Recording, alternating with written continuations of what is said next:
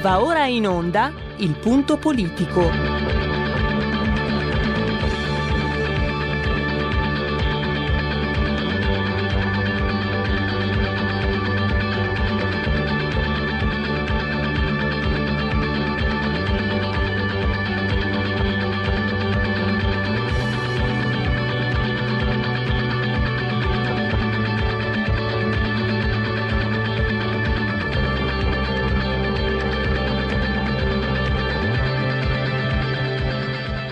Ma se non state attenti, i media vi faranno odiare le persone oppresse e amare quelle che opprimono. Malcolm X. C'è una radio, Radio Padania, che io capita qualche volta di ascoltarla ed è veramente una paura ascoltarla, una, c'è una rabbia, una, un odio che è totale e non si può nemmeno pensare a fare spallucce, pensare che questo odio, siccome è irrazionale, occorre in qualche modo dimenticarlo. Occorre in qualche modo farlo rientrare nel dibattito politico. E poi sguatteri del padrone un cazzo. Sguatteri del padrone un beneamato cazzo. Vi invito però ad ascoltare ogni giorno per 5 minuti Radio Padania Libera.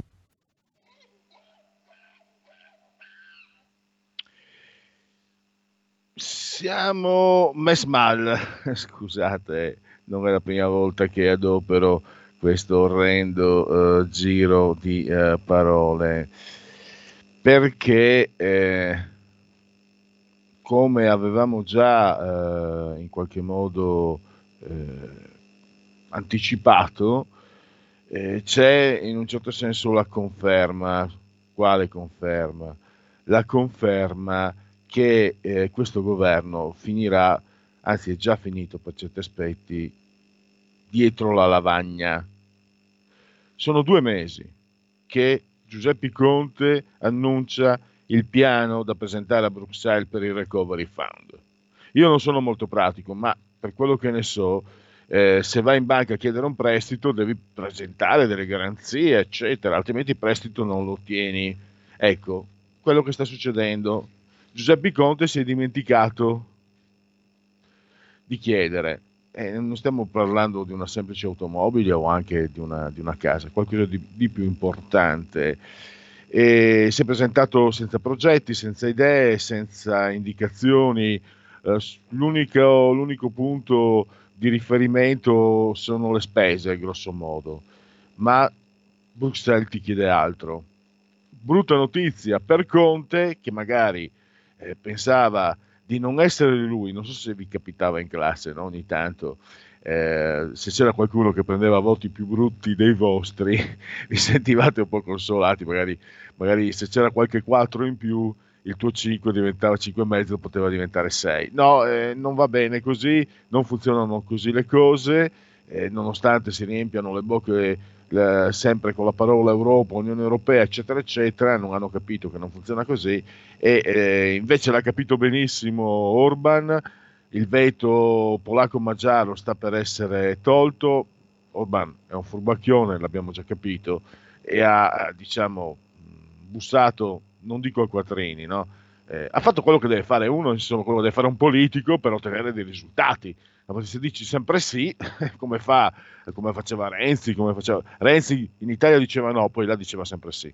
E si è visto. E questi stanno facendo la stessa cosa, anzi eh, vanno oltre il sì. E la questione dello Stato di, di diritto è stata risolta strappando all'Europa una, diciamo, una sorta di convenzione, cioè se eh, la commissione che deve distribuire le risorse trova delle situazioni eh, critiche, lo Stato, mh, le procedure proseguono, non si blocca, cioè non si bloccano le risorse e lo Stato nel frattempo ricorre alla Corte di Giustizia. Questo significa però che potrebbe anche essere una buona notizia per noi, perché potrebbe significare che il recovery fund si sblocca e potranno arrivare i soldi. Tardi, arriveranno non prima di settembre a questo punto, speriamo prima. Avevamo detto giugno, ma dopo il blocco di Orban si slitta di, di un mese o due. E, però se l'Italia continua a presentarsi, si dice in friulano, mansgorlando, no? se l'Italia continua a non presentare nulla, eh, va malissimo. Ma non pensiate, ah beh, la scampiamo così usciamo dalla, dal giro pericoloso di, dell'Europa che poi entra nel nostro Stato di diritto, eh, rivede la spesa, eccetera, eccetera, e quindi ce la facciamo. No, perché gli europei non sono Mickey, come diceva quello, e eh, sapendo con chi hanno a che fare, evidentemente hanno spinto loro per la task force. Questa è una, una, lettura molto interessante e molto aderente alla realtà di Sandro Iacometti di Libero, che sentiremo qui a RPL, la vostra voce, la vostra radio. Dopo le 15.10, chi si abbona a RPL campa oltre cent'anni. Meditate, gente, meditate. Primo argomento. Secondo argomento anzi un argomento anticipo che andrà in onda, anticipo, andrà in onda regolarmente alle 16.05, ma lo speciale terza pagina con eh, Francesco Borgonovo. Eh, useremo, useremo, cos'è una uh, metonimia? Mm, può darsi.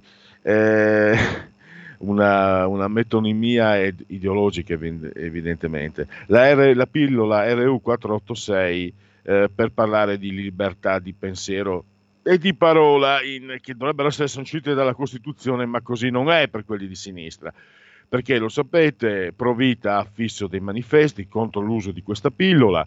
Sapete che questa pillola è stata giudicata pericolosa per il corpo della donna ehm, dai tecnici sanitari del Piemonte. Mm, secondo me si può essere anche liberi di non essere d'accordo con quello che sostiene eh, Provita con i toni di Provita. È un manifesto diciamo, secondo me, per quelle che sono i miei antichi conoscenze di grafica pubblicitaria, è un manifesto azzeccato, fatto da mh, evidentemente persone che sanno, eh, che sanno lavorare, ha la, ha la, sua efficacia, poi magari uno può dire non mi piace, non voglio saperne, cioè, ma questi sono qua, quelle sono, mh, sono libertà di giudizio, così come però deve essere libero eh, Tony Brandi e, e naturalmente tutti gli altri devono essere liberi di esprimersi, cosa che eh, non sta eh, succedendo. Eh, perché allora, prima è partito in uh, tromba, come suol dirsi, Roberto Saviano che è riuscito veramente, secondo me, ad arrivare a vette. Deve mettersi in mostra perché non se lo fila più nessuno eh, in lingua aulica si diceva un tempo non se lo cagano più nemmeno di striscio e quindi cosa ha fatto? Ha, manif- ha paragonato eh, i manifesti a un atto dello stupro, allo stupro. La violenza dei manifesti è come la violenza degli stupri, secondo Saviano. Ce ne vuole, ce ne vuole. Sì, lo so, uno di voi ha, ha pensato, bisognerebbe che Saviano provasse a essere stuprato. Non arriviamo a questo per piacere, ma non serve essere stati stuprati per immaginare il dramma no? e per immaginare quale sia l'enormità, la bestialità di questa analogia. Tra l'altro, sinceramente, qui voglio scendere un po' più sullo scherzoso, ma fino a un certo punto, paragonare Tony Brandi ad Alberto Genovese e ce ne vuole, insomma. Ma ormai eh, Saviano questo è altro, Saviano ricordiamolo sempre, eh, condannato in Cassazione per plagio, il suo Gomorra lo ha copiato per una parte. Quando glielo ricordano diventa una belva, diventa una iena. Vedi che trema, trema, mamma mia. Bene, eh, il capitano della brigata Onan comanda e il soldato, io ho indicato nello statino Stefano, ovviamente non so perché Stefano Sala, suona meglio forse Stefano Sala, è un cognome breve, magari è meglio eh, venga accompagnato a un nome più lungo, no? una questione di armonia eh, delle, delle, sillabe. Beppe Sala eh, ha obbedito prontamente e ha fatto rimuovere nottetempo proprio i manifesti incriminati, se non che un comune non ha questo potere, perché questi manifesti sono, diciamo, sono, sono privati, pubblica fissione, ma sono, sono pagati dai privati, non puoi toglierli però lo hanno fatto evidentemente la libertà di opinione, specie se, se quella degli altri, per i progressisti è un trascurabile optional. E poi, e poi, e poi, a me piaceva tanto, tanto, tanto, tanto. tanto. Non ero un secchione, avevo ottimi voti alle medie, ma non ero un secchione, però mi piaceva tanto. Eh, mi piaceva tanto Omero. Ah e parleremo di Odissea. però un'Odissea che è stata scritta, pensate, nel 1925-1938, cioè in 13 anni. È stata scritta da un uh, cretese, un greco, scrittore Nikos Kazantzakis. Pensate che quest'opera verrà pubblicata ed è stata tradotta e verrà pubblicata, è pubblicata per la prima volta in Italia adesso, no? cioè dopo eh, 80 anni circa. È un'opera che, che i critici considerano tra le più importanti del XX secolo a livello mondiale di, di, di letteratura narrativa, se non altro europea, dai, però io non sono un appassionato, l'avrete capito, non sono un appassionato della letteratura americana, un po' perché la conosco poco, un po' perché quel poco che ho conosciuto non, non mi aveva poi. Thomas Pynchon, francamente, per me, insomma, vale zero, ma ognuno, per carità, lì non entro nel merito, non, non ho la cultura per, per permettermelo. Sta di fatto che quest'opera si presenta nei suoi presupposti davvero come, come molto interessante. Eh, ieri ne ha pubblicato una, censu- una censura, eh, mi, mi, è rimasto di Saviano Sala, una recensione Gianluca Veneziani e il, l'Omero che, che viene, che, viene mh, che naviga in queste pagine, pensate, 33.333 versi, 24 canti, è pubblicato da Crocetti Editore, 806 pagine, 35 euro. È un personaggio moderno, è un personaggio come lo era anche quello di Omero. Ma eh, Kazantzakis ha, lo ha immerso in, una, eh, in, in situazioni contemporanee, direi anche, direi anche freudiane, no? psicanalitiche, perché il, il, l'Odisseo di, di Kazantzakis è un eroe, condottiero, ma è anche un moderno Prometeo, o Prometeo, eh, non ho fatto il greco, chiedo scusa, è una scelta visionario, c'è Dioniso, c'è Nietzsche, Bergson, Buddha, Mosè, pensate quanto sono pregne eh, queste, queste, pagine, che non possono quindi non essere interessanti. Ecco, eh, Ulisse che si vede respinto però, si vede respinto da, dagli abitanti di Itaca, i, i, i, genitori dei proci che lui ha ucciso lo odiano a morte, eh, la, la, la, eh, la, moglie eh, Penelope, non, lo, non, ne vuole più sapere di lui, eh, Telemaco non vede l'ora, il figlio non vede l'ora che se ne vada, il padre Laerte è morto e questo spinge insomma uh, Ulisse a scoprire che la sua vera patria è l'esilio. E quindi va in Egitto. Cosa va a fare in Egitto?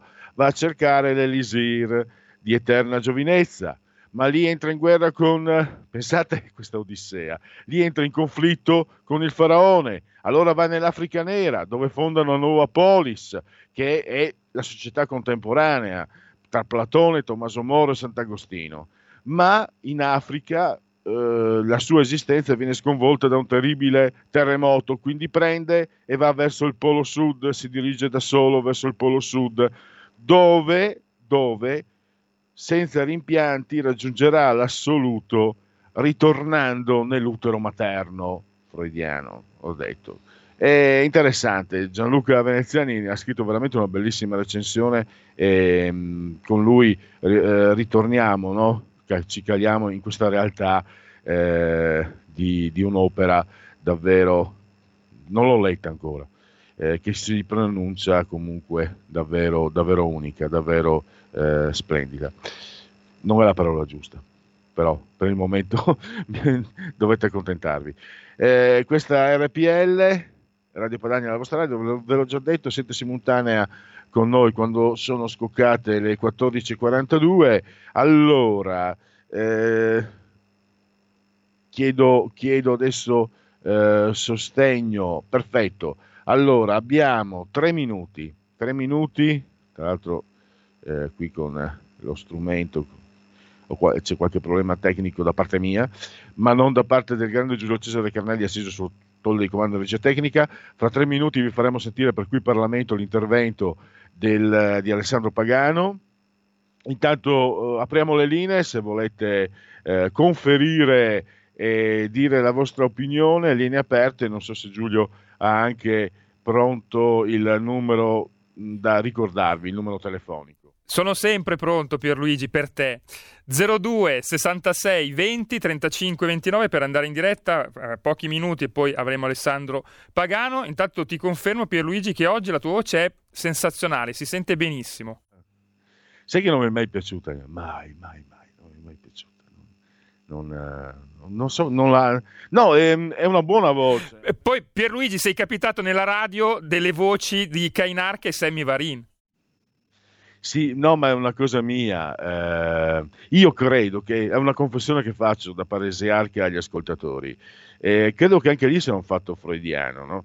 Eh, voi sapete, eh, l'adolescente è in conflitto con, eh, con, il padre. E ricordo che al telefono, quando ero adolescente, quando rispondevo al telefono mi scambiavano sempre per mio padre. E questo magari a me, che ero cioè, il rapporto di affetto era enorme, però è chiaro no, che, eh, anzi, guai se un figlio fosse sempre solo d'accordo col padre, ci, devono essere delle divergenze per formarti, per capire dove sbagli anche, per capire i tuoi confini. E qui torniamo con Borgonovo. E, que- e questo forse ha fatto sì che io antipaz- antipatizzassi eh, con la mia voce. L'accento, l'accento nordestino poi è chiaramente una remora che mi viene dalla, dalla cultura italocentrica, per cui tutto quello che non era italiano loro, che loro abbiano accenti romani e napoletani va benissimo. Eh, invece il nostro sembra è stato diciamo tra le righe eh, in modo subliminale è sempre stato fatto passare come l'accento delle persone ignoranti, delle persone eh, più stupide. Io poi con la maturità ho realizzato che non era così, ma ormai era troppo tardi. Tra l'altro, appunto, perché Pierluigi, Pierluigi, Pierluigi. Pronti? Mi senti? Sì, ti sento, benissimo. Ciao carissimo, senti, sono l'Agnese. Io ho pensato no, che tutte queste diciamo, persone che arrivano qua, arrivano qua semplicemente per il governo attuale, ha fatto diciamo, degli accordi, degli accordi diciamo, con chi poi dopo paga, per avere la loro diciamo, pace nel loro territorio e, e il rispetto delle regole, eccetera e quindi non può in un certo senso poi dopo rifiutarsi di ricevere questi qua. Però ti dico un'altra cosa. In un discorso a Filadelfia del 1967 pare, Martin Luther King ha detto nero è bello, no? Quindi ti dico, adesso la parola nero non si può dire, perché tu devi dire di colore. Prova ad andare in un negozio di vernici o da qualunque a dirgli voglio un barattolo di vernice di colore. Ma è mai possibile, ma è mai possibile, dico io, che noi dobbiamo assoggettarsi a questa situazione qua, noi siamo dei bianchi, bianchi vengono definiti per sfruttatori eccetera, quindi dobbiamo con disprezzo essere definiti bianchi. Noi possiamo dire neri, perché non possiamo dirlo, perché a un certo punto, ma i cinesi ci pongono gli stessi problemi? O i cinesi sono persone che, diciamo, col permesso anche di governanti, possono diciamo, operare nel, nost- nel nostro territorio, però i cinesi vivono del proprio lavoro, non sono dei parassiti a, a, a, diciamo, a carico di, di uno Stato che non ce la fa più neanche Bene, Agnese, ti devo, interrompere, ti devo interrompere perché altrimenti non facciamo in tempo a, ad assolvere all'obbligo della rubrica, piacevole obbligo della rubrica qui in Parlamento. Sei stata chiarissima. Uh, al volo, mi risulta che per esempio negli Stati Uniti eh, gli africani, gli, gli, gli afroamericani non accettino neppure la definizione di colore. Se dice un uomo di colore non l'accettano. Qui Parlamento ecco Pierluigi, scusami, visto che abbiamo proprio solo un minuto prima delle tre, eh, passerei una chiamata e al posto della canzone alle 15 rientriamo proprio con Alessandro Pagano, così sentiamo per intero il, il suo intervento. Mozione accolta, onorevole Carnelli. Allora magari la, la telefonata se faccio in tempo eh, i convenevoli formularci. Pronto? Eccomi qua Andrea da Torino. Ciao. Ciao, ciao.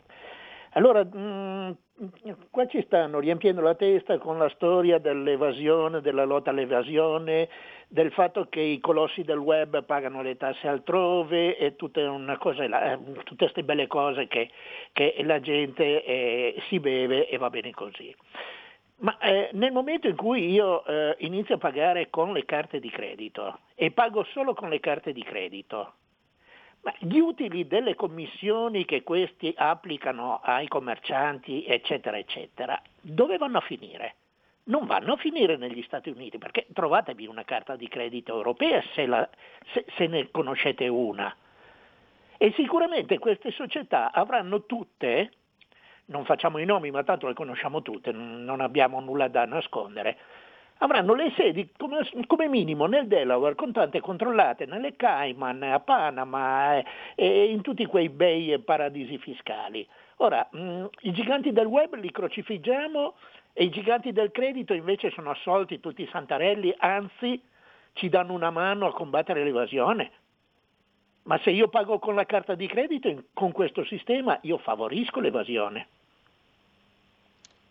Perfetto, mi sembra osservazione eh, perfetta. Eh, diamo 30 secondi per i convenevoli formulaici, RPL la vostra voce, la vostra radio, Giulio Cesare Carnelli assiso su altolla di comando in regia tecnica, io invece da remoto, entrambi sospesi 233 metri sopra il livello del mare, le temperature ci dicono quella esterna 21 gradi centigradi sopra lo zero, eh, quella interna invece è di 21 gradi, 8 eh, no, quella esterna, scusate, 8,8 gradi eh, centigradi, è un po' risalita rispetto agli altri giorni. E 21 quella interna, 86% l'umidità, 1003.2 millibar la pressione, il tutto nel vigesimo primo, un vigesimo giorno di primaio, mese del calendario repubblicano per i gregoriani, il 345 giorno dell'anno, ne mancano 21 alla fine. Ah, oibò per tutti è un giovedì, Zoibe, 10 dicembre, anno domini 2020. Un saluto, un abbraccio forte, forte, forte alla signora Cotillo e alla signora Carmela. Loro ci ascoltano dal televisore, il canale 740-740. E un caro saluto a chi ci ascolta attraverso smartphone e iPhone, grazie alle applicazioni dedicate a iOS Android, oppure cullati dall'agito suono digitale della Radio DAB.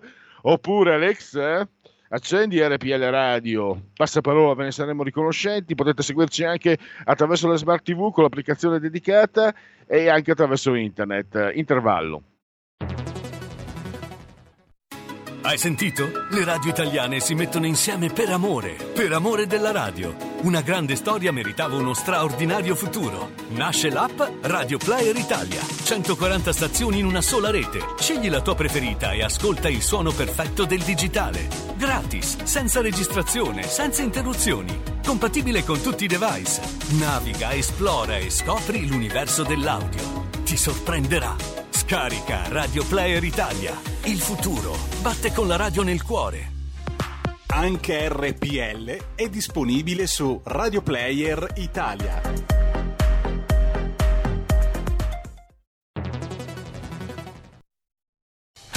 Porta con te ovunque RPL la tua radio. Scarica l'applicazione per smartphone o tablet dal tuo store o dal sito radiorpl.it. Cosa aspetti?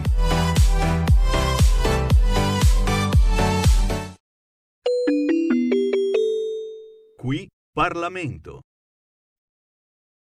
169 a firma Saltamartini chiedevamo che il governo si impegnasse ad assicurare che non vengano messi in discussione i simboli e i valori fondanti della nostra Chiedo scusa, dottor Pagano, eh, ovviamente dovreste prima dirci se la proposta di riformulazione avanzata dal governo è accolta o meno e non conseguentemente svolgere la dichiarazione di voto in caso di non accoglimento. Sì, e vorrei spiegare perché.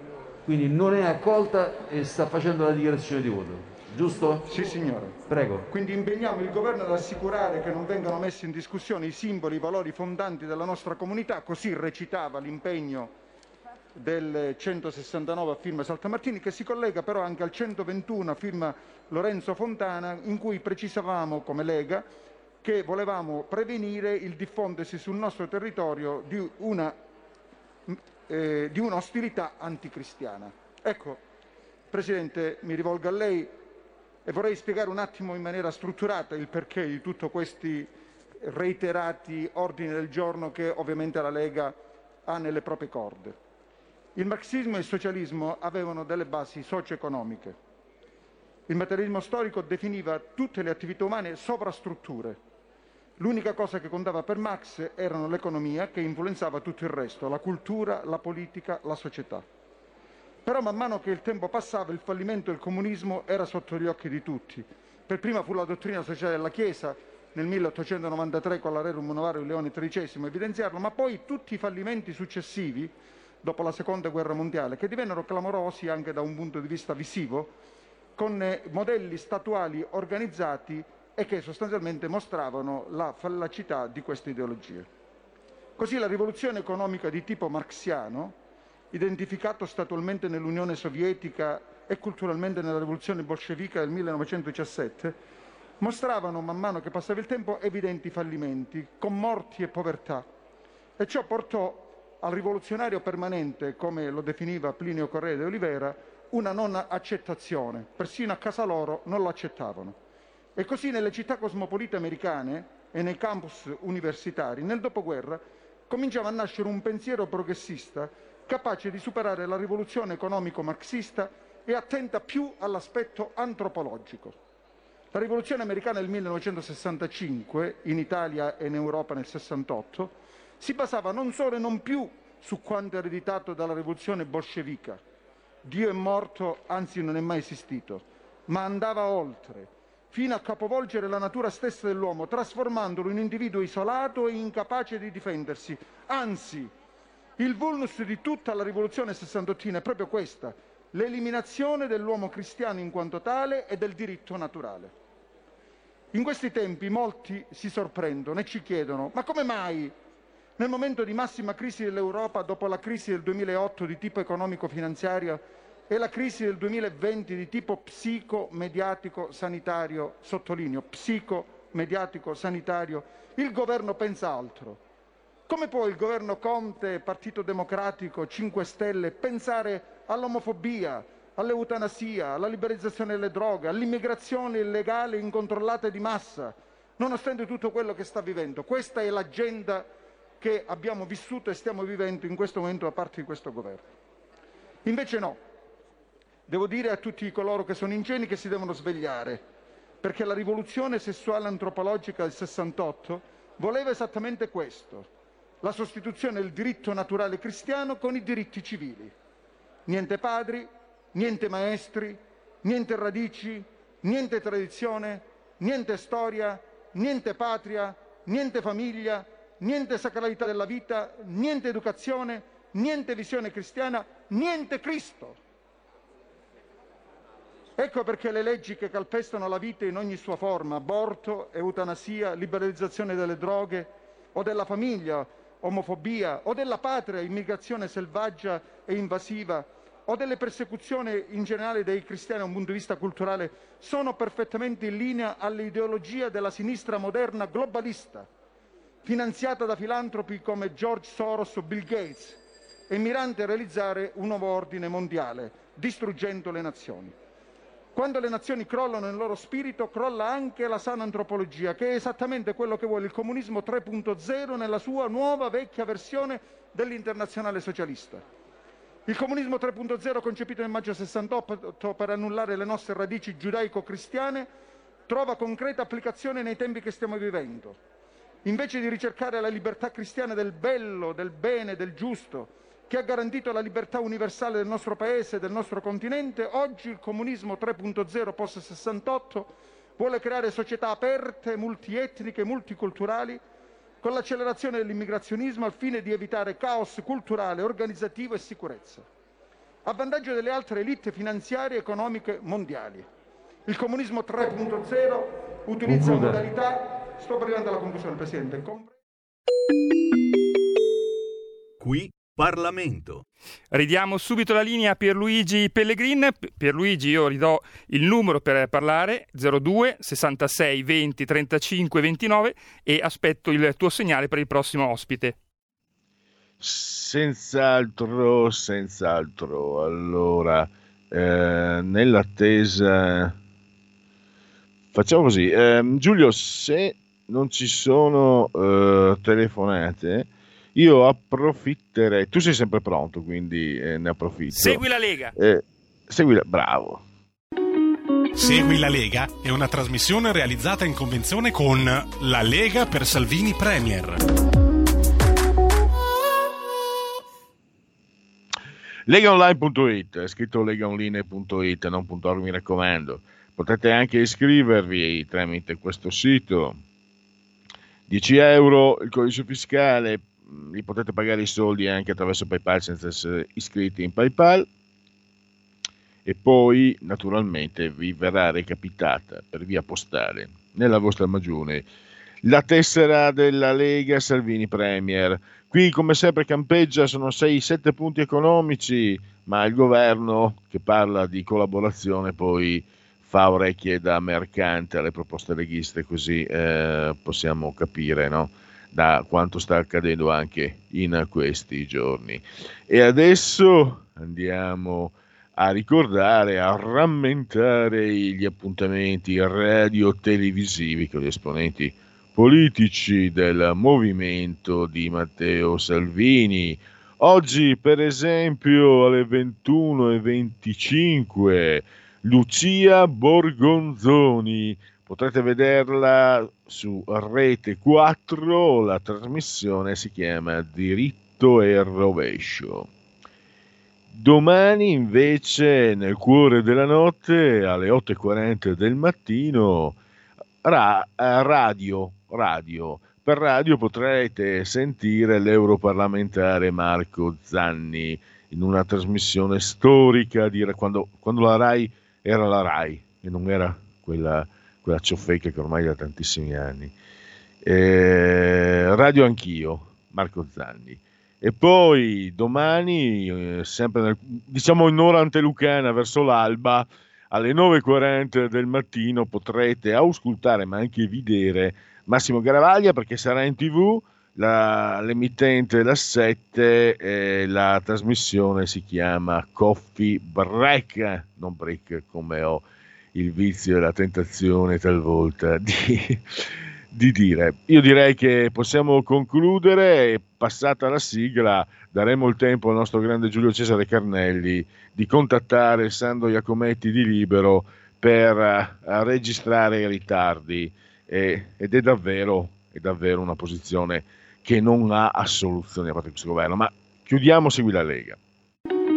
Segui la Lega è una trasmissione realizzata in convenzione con La Lega per Salvini Premier. Pierluigi, intanto che chiamo Sandro Iacometti, ti passerei un ascoltatore che desiderava parlare con te. Desiderava parlare a Radio Padani, a RP, anzi no, non è più Radio Padani, è RPL Radio. Con me chi vuoi che voglia parlare? Neanch'io. No, no io sì, io amo parlare con me stesso, amo parlare da solo. Pronto? Ragionare per la libertà, come dice il grande Carlo Cambi. E ecco, quindi... ciao.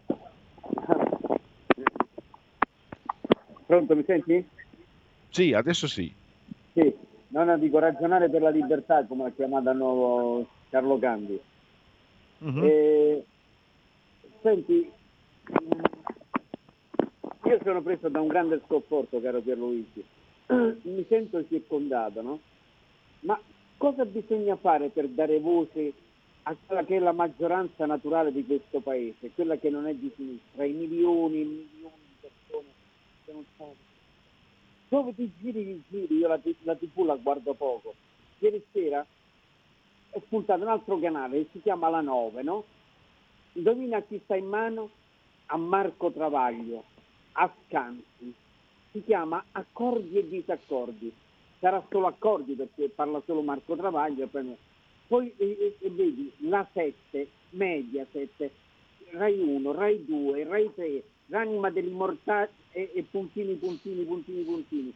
Sono circondato, ma possibile che a, a destra, non dico a destra perché so che è un'espressione che non ti piace, diciamo chi non è di sinistra, non ci sia un imprenditore, un gruppo industriale, No, lungimirante. Mario, è possibilissimo, te lo dico per esperienza. Purtroppo eh, la destra a livello di classe dirigente fa schifo in Italia, è orrenda, per quello non amo quella, quell'espressione lì. Eh, la destra, te lo dico io, ed è Berlusconi, te lo dico io, è un'espressione orribile, chiedo scusa, perché è un po' aggressiva, non volevo essere aggressivo ovviamente, mi piace molto parlare con te. Eh, Berlusconi stesso è pie- eh, fa una, una TV praticamente di sinistra da sempre, pagava quelli dello Zelig per prenderlo in giro. Perché? Perché gli conveniva. L'imprenditore di destra paga la sinistra perché non gli rompa le scatole. Purtroppo è così. È un deficit culturale enorme, nonostante eh, si, si sia avuto da Inaudi a, a- No, no, ad altri ancora dico- pensatori meravigliosi, non di, non di sinistra, liberali per così dire. Scusami Mario, era proprio per anticipare la risposta. No, no, ma l'esempio lampante, tu prendi che la 7, che è un esempio di TV militante del dottor Ur- Urbano Cairo che per non avere noie giudiziarie, neanche un avviso di garanzia, l'ha appaltata praticamente a degli estremisti di sinistra, la Gruber, Formigli, Floris, Mentana, tutti quanti sta gente qui, e non si è avuto mai un avviso di garanzia. Calcola, per suffragarla quello che dici tu, che, Urca- eh, che Cairo ha lavorato per dieci anni con Berlusconi, è, è- è uomo Mediaset, e quindi lui si è parato il di dietro. Però io vedo praticamente che cosa guardo in tv ormai sono ridotto a guardare. Sono ridotto a guardare solo o partite di calcio perché mi piace il calcio, o i programmi che ieri per esempio c'è stato un programma bellissimo, penso anche come ascolti, cose varie, Stanotte a Pompei di, di Alberto Anci, solo programmi di questo genere qui. Eh, perché dalla- mi sento circondato, mi, mi sta prendendo ai milioni di persone che non sono esiste, mi sta prendendo una frustrazione, un- una- un'impotenza. Mario, eh, eh, scusa, devo, devo chiudere perché credo sia già l'ospite, ci sia già l'ospite in attesa. Eh, comunque eh, sai che su questo punto purtroppo concordiamo in pieno perché, dico purtroppo perché eh, non è solo una impressione soggettiva, è, ogget- è oggettivo, è oggettivo, insomma. Ehm, allora, io intanto saluto se al telefono Sandro Iacometti di Libero. Ci sono, ci sono, un saluto a voi, un saluto a voi. Allora, e- e anche grazie naturalmente. Sandro, ti do subito la parola. Insomma, ne parla da due mesi di questo eh, piano per il recovery fund da portare ai dirigenti europei, ma si è presentato a mani vuote, col, col compito in bianco, no? come facevano eh, gli alunni più, più ciuchi. Prima di darti la parola, Sandro, eh, solo questo, mi sembra che non possa essere assolto in alcun modo, perché una decina di giorni fa eh, disse a indiscrezioni, credo di Dago Spia, eh, Giuseppe Conte volle puntualizzare, disse è una fake news. Tre giorni dopo, da, mh, dalla signora con, il- con i canotti, la, la, la, la- va bene, non mi viene più, ah, la, la- ah, quella, quella altra tesina eh, in televisione, lui confessò che erano in ritardo. Adesso sono passati dieci giorni e ancora peggio. Quindi è una, una paralisi eh, colpevole e forse anche deriva da, da- come succede con gli, con gli alunni che studiano poco. Sperava di fare il furbo perché che le cose si bloccassero di più in Europa col veto polacco-magiaro. Eh, Lili Gruber, Lili Gruber sul tirolese, ecco. Sì, ah, Eh, le- Lit, Litbinder, come, come cavolo si Sì, chiama? sì, Dietlinde sì, Gruber. Ecco, eh, sperava di fare il furbo, invece tu hai spiegato molto bene nel tuo articolo come si stanno sciogliendo eh, i nodi a Bruxelles e quindi eh, verrà il momento della pagella per Conte. Eh, beh, sì. Beh, ma, purtroppo verrà il momento del- dei guai per l'Italia che per la pagella eh, di Conte, nel senso che Sì. eh, adesso mentre tutta l'Europa sta diciamo, festeggiando no, che eh, sembra siano riusciti, adesso ci sono buone probabilità, ha detto qualche minuto fa, ha detto Orban eh, che, che si avvicini ad un buon accordo, quindi diciamo che sembra che si stia eh, sbloccando la situazione sul veto di, di Polonia ed Ungheria, sul, eh, sul recovery fund, sul bilancio europeo, insomma eh, stanno giustamente l'Europa è tornata indietro su quell'idea di ehm, vincolare l'erogazione dei fondi al rispetto dello Stato di diritto formale, cioè se, se c'è una, presunzione di eh, violazione dello Stato di diritto come stabilito dall'Unione Europea, i fondi si sarebbero bloccati in automatico. Adesso sembra si stia andando verso un meccanismo un pochino più, eh, più intelligente e più onesto, nel senso che si eh, stabilisce che c'è una violazione accertata dei diritti umani che è anche certificata dalla Corte di Giustizia europea, a quel punto se la violazione è accertata eh, si, si, si, si, apre diciamo, un'istruttoria, si verifica e eventualmente si bloccano i fondi. Quindi diciamo che c'è un meccanismo un po' meno opprimente e un po' meno invasivo, no? eh, vessatorio eh, rispetto a quello che eh, era stato ipotizzato precedentemente che avrebbe messo in difficoltà molti paesi e diciamolo chiaramente la violazione dei diritti umani può avvenire anche sul, eh, su, su, su, su, diversi metodi di gestire l'accoglienza degli immigrati o l'immigrazione clandestina o il blocco delle frontiere, cioè magari eh, rischiava un paese che bloccava le frontiere per eh, evidenti motivi rischiava di finire poi di, di rimanere a secco, a bocca asciutta perché è una cosa che va contro i principi comunitari. Però diciamo questo è un altro discorso. Il problema è che eh, questo accordo eh, adesso mette nei guai, mentre tutti festeggiano, l'Italia purtroppo e soprattutto il Premier Conte sta in grosse difficoltà perché fino ad ora ha potuto sfruttare la, la, lo scudo e la copertura delle liti europee che sono andate ben oltre l'immaginabile, diciamolo, perché si pensava che l'accordo fosse già raggiunto un paio di mesi fa insomma, su, sul bilancio europeo e, e, e lui si trova con un pugno di mosche in mano. Allora, non è la prima volta, eh, perché lui già a, a, giugno aveva detto, quando ha fatto gli stati generali, subito dopo gli stati generali, ha detto qua abbiamo fatto gli stati generali, abbiamo già tutti, tutte le cose in mano, abbiamo tutto chiaro, eh, dopo tutto questo lavorone che abbiamo fatto, figuriamoci, il compito è già fatto praticamente. E ha detto quindi sicuramente presentiamo il piano, eh, il recovery plan, il piano di resilienza e rinascita, lo presentiamo a metà ottobre. Arrivato il 14 ottobre, eh, il, giorno dopo c'era il Consiglio europeo, grosse, grosse difficoltà, che cosa è successo? Sono state approvate delle linee guida assolutamente vaghe, assolutamente generiche, poche, poche paginette, e, e, e, Conte si è presentato in Europa con questa cosa dicendo ah, ecco vedete abbiamo rispettato la promessa, abbiamo approvato le linee guida, ma in realtà bisognava approvare il piano concreto con i programmi, i progetti, le, le, le risorse assegnate e quindi là già prima figuraccia epocale. Adesso, eh, secondo step, eh, domani tutti gli altri paesi europei hanno i loro piani già fatti, noi abbiamo un mezzo piano, nel senso che lui, consapevole dell'appuntamento approvato da domenica, cioè c'è una bozza che sta circolando con perlomeno c'è l'assegnazione delle risorse, cioè le, le, quanti soldi vanno a quale comparto, eh, a, quale, a, quale, a, quale, tema, insomma, eh, diciamo delle infrastrutture, sanità, sicurezza, digitale, ecologia e via dicendo, transizione energetica e via dicendo. E, e fatto sta che lui però pensava di eh, voler, cioè ha, ha avuto questa idea di, di, di, chiamare, per prima erano 300 esperti, poi con i 6 manager, questa task force enorme che, che si aggiunge alle altre 15 che già ci sono, altri, che già 450 esperti e un paio di giorni fa Bonafede ha avuto l'idea di chiamarne altri 60 sempre per una task force sulla corruzione, come se in questo, questo momento ci fosse bisogno insomma, di arruolare decine e decine e decine di esperti.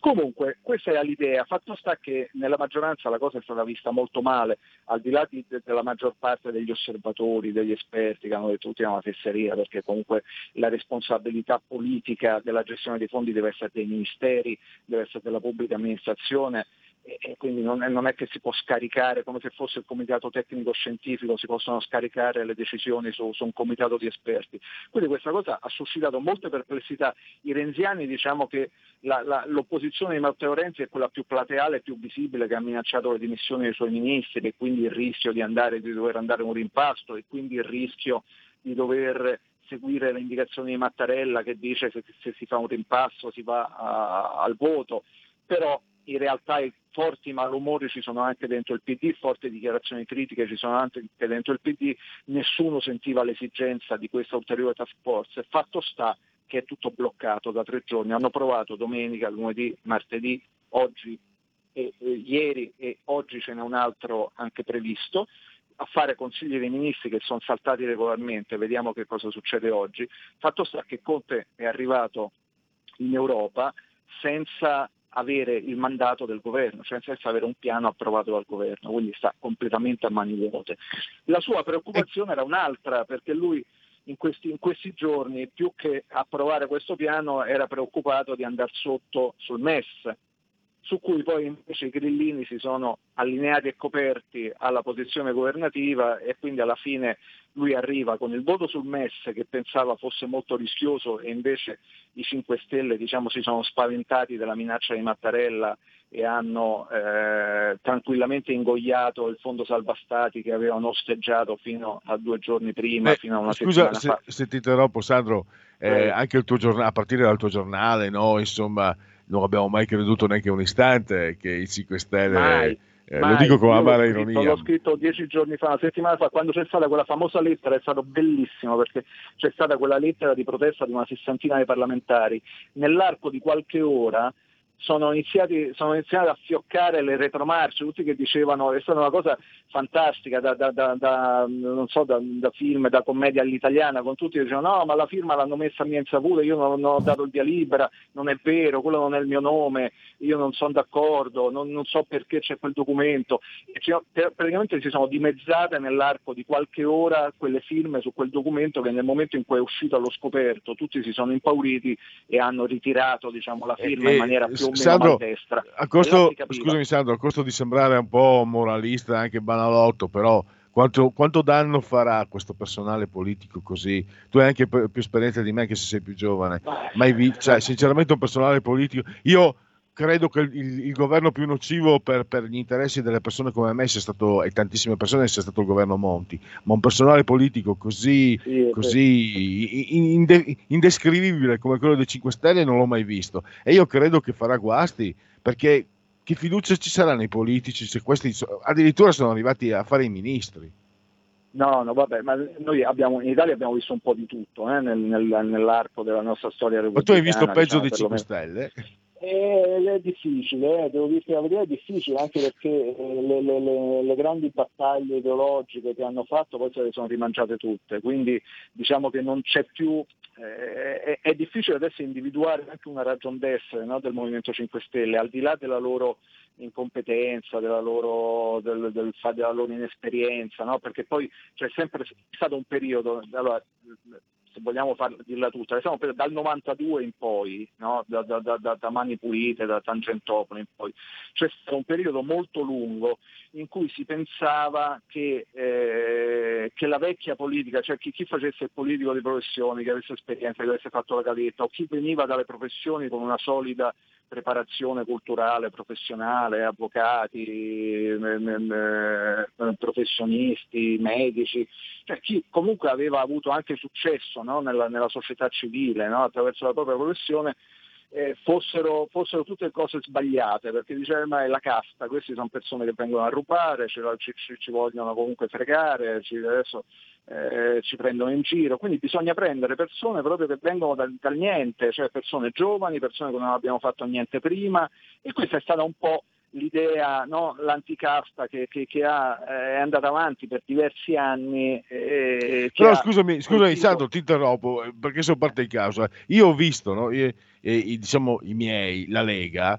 Certo, nel 92 non erano tutti, però nel 92 trovavi comunque Maroni, trovavi ehm, però aspetta, Castelli, aspetta, cioè, allora- allora, e anche, e anche il, e nel però- 96 il gruppo della Lega era percentualmente quello con il maggior numero di laureati, cioè sì, Però- però persone che aspetta, non, perché scusami, allora, voglio finire, sì, persone che non eh. avessero precedenti in politica, ma avevano un, un presente nella vita, erano laureati, professionisti, avevano- venivano dalla società Però- civile. Questi vengono però dalle la- fogne, scusa se, se lo dico. No, no, figura, scusa se ti interrompo, ma per, per- per essere un po' più, perché ho capito esattamente l'obiezione volevo intervenire. Eh, allora, la Lega in una prima fase ha usufruito anch'essa un pochino di questo, eh, di questo sentimento che c'è stato nell'opinione pubblica. Senz'altro, no, no, questo di- non lo metto in dubbio. di no, questa lo moda. Da, no? da Cioè, leghista, eh, lo, dico via la vecchia classe dirigente e facciamone una nuova. Detto questo, la Lega non è che è uscita dal nulla, la Lega era presente anche nei consigli comunali, nei consigli regionali, nei consigli provinciali, faceva attività a livello territoriale, faceva, era, eh, aveva ottenuto successi i suoi esponenti nella, appunto, nella società attraverso le, le proprie professioni, la, la, la, propria carriera. Quindi diciamo che c'è stata una... anche il Maroni, il Maroni lo è diventato, nel senso che poi ha fatto una gavetta, fatto, ci sono stati tanti anni, cioè prima di arrivare ad un'esperienza di governo, come è stata quella del 2018, o come eh, è stata in precedenza, ma con eh, forme diverse, la, eh, la Lega ha ha maturato un'esperienza incredibile sul territorio nelle amministrazioni locali, anche quella è esperienza politica, come hanno fatto poi tanti altri partiti che sono considerati certo, no, certo. la, la, la, peste no? eh, in Italia, i vecchi partiti, no? che si faceva tutta una gavetta. Poi per carità non è bello neanche chi ha fatto solo politica nella sua vita, no, non c'è una regola, il problema è un po' è la preparazione, punto primo, e eh, un pochino di esperienza in attività simili e, e poi responsa- il principio di responsabilità. Qui non c'è più un principio di responsabilità, non c'è più un'idea, non c'è più nessuno che, che, che tenga una linea, cioè è, è, soltanto, non c'è stato un voto che ha eh, diciamo, espresso questo governo, il governo di adesso, dico quello con il PD e i 5 Stelle eh, alla guida, non si va mai ad elezioni quando le maggioranze vengono meno. Allora qui c'è un problema che nessuno si assume mai le proprie responsabilità, allora va bene anche prendere il garzone di bottega giovanissimo che non ha fatto niente nella vita. Se poi dovesse rivelarsi un grande ministro, un grande esponente politico, ben venga, siamo tutti disposti ad accettarlo. Il problema è che poi se invece questo non è, deve succedere qualcosa, cioè qualcuno deve avere la possibilità di mandare a casa questa persona incompetente. E qui purtroppo non succederà mai questa cosa. Cioè, non, non c'è mai Devo... un riscontro, non c'è mai un meccanismo no? di, di, di Assolutamente. Purtroppo, Alessandro, il, il, tempo è tiranno e noi l'abbiamo esaurito. Immagino, immagino. Ecco, grazie davvero per, per, il tuo intervento, a risentirsi al più presto. Grazie a voi, grazie a voi, a presto. Stai ascoltando RPL. La tua voce libera, senza filtri né censura. La tua radio. Ehi hey gringo, entra nel saloon di RPL tutte le domeniche a partire dalle 22. Country and Folk Club con RPL. La tua radio.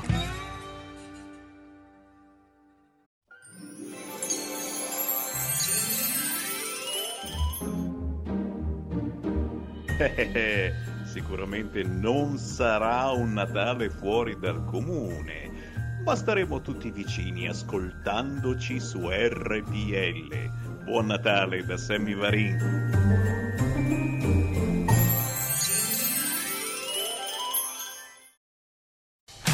Porta con te ovunque RPL la tua radio. Scarica l'applicazione per smartphone o tablet dal tuo store o dal sito radiorpl.it. Cosa aspetti?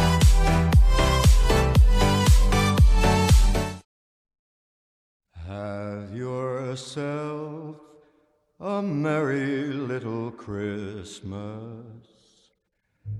Let your heart be light.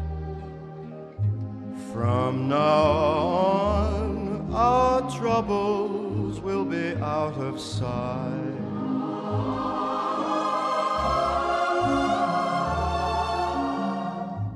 Have yourself a merry little Christmas. Make the Yuletide gay. Make the Yuletide gay. From now on, our troubles will be miles away.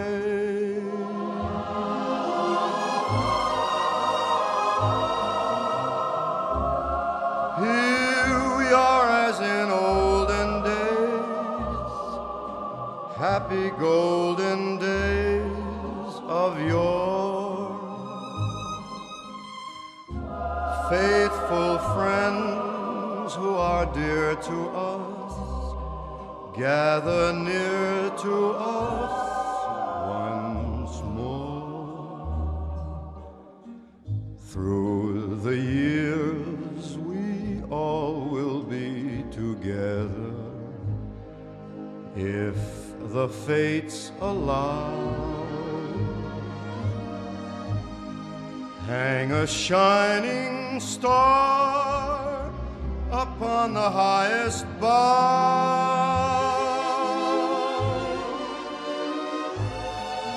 And have yourself a merry little Christmas now.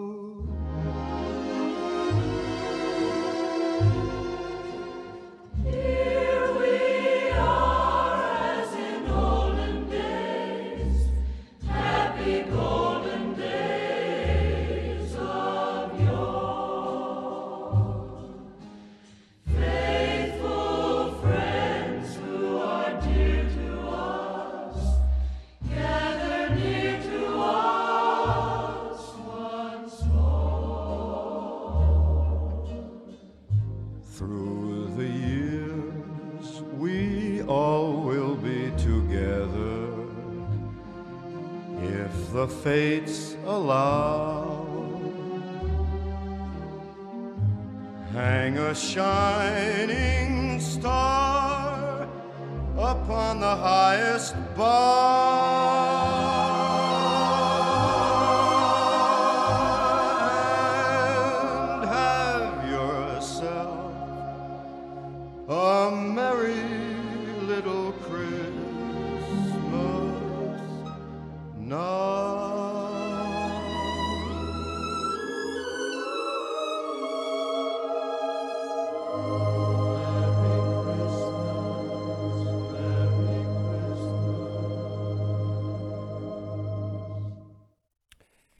Have Yourself e Merry Christmas. Frank Sinatra direi che ci sta in queste eh, giornate. 02 66 20 35 29 per intervenire. Pierluigi, di nuovo a te la parola.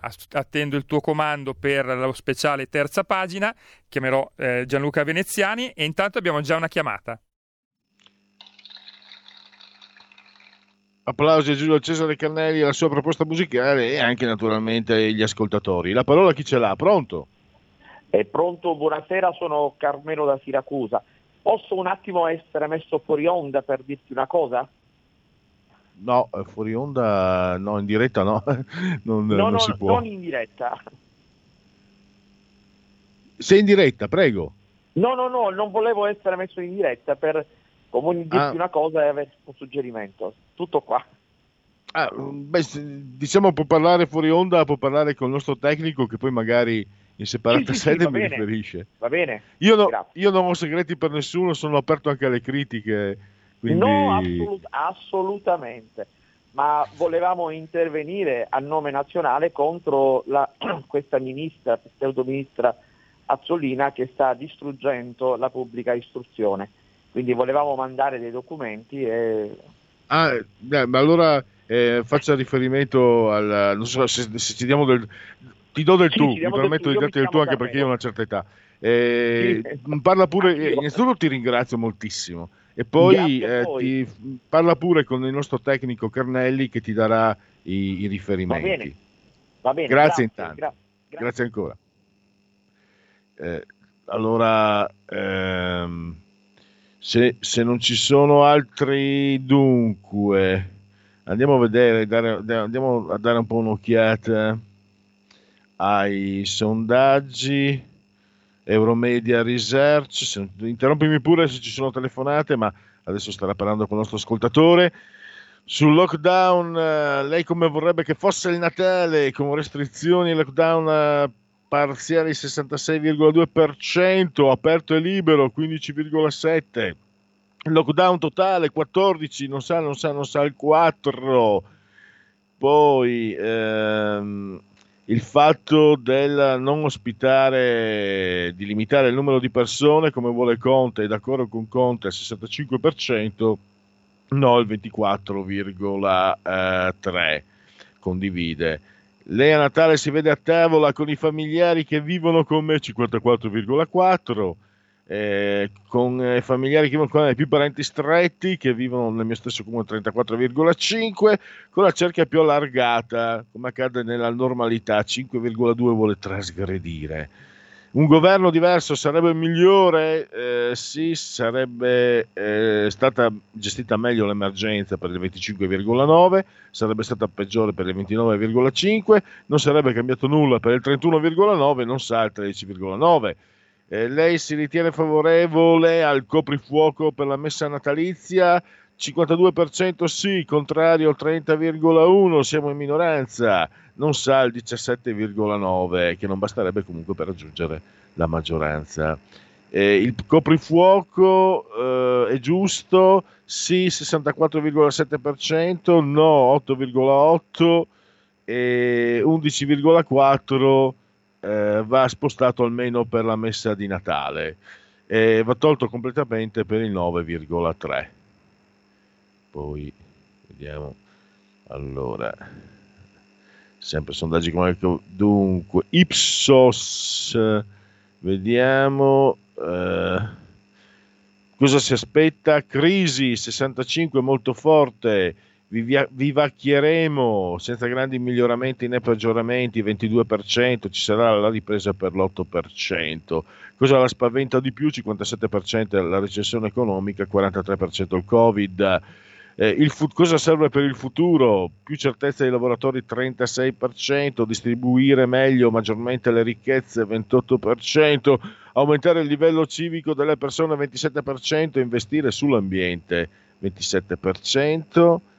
E poi un altro sondaggio, questo SVG, intenzioni di voto, non so se sia un aggiornamento, io l'avevo letto eh, marte- lunedì, martedì eravamo chiusi, Lega 24,3%, PD 20,4%, Fratelli d'Italia 16,4%, 5 Stelle 14,7%, Forza Italia 6,2%, Italia Viva 3,2%, eh, Renzi. E poi sul governo eh, sarebbe più giusto, viste le difficoltà, andare avanti con questo governo 34%, a elezioni 29%, un nuovo governo di unità nazionale lo chiede il 14%. E poi vediamo se questo era uh, dunque solo un, un, istante per l'apertura. Ecco qua. Tra un minuto partiamo con la terza pagina. Allora, questo è EMG.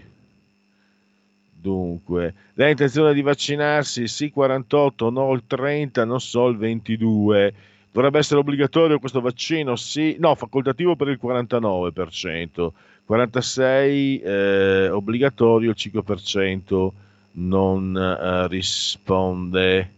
E infine Istat, eh, l'export per le regioni, questa è una nota Istat, non è un sondaggio, nel terzo trimestre 2020 si stima una forte crescita congiunturale delle esportazioni per tutte le ripartizioni territoriali, più 34,3% per il centro, più 33,4% per il nord-est, più 30,3% per il nord-ovest, più 27% per il sud.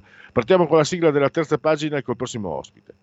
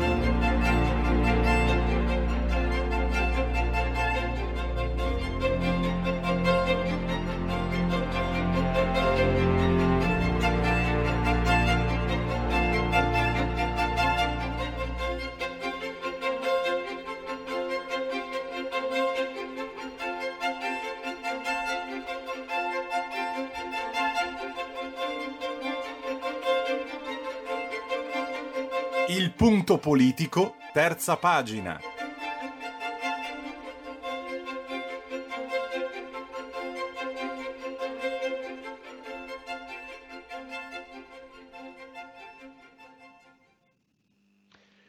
Intanto saluto e ringrazio se è al telefono Gianluca Veneziani di Libero.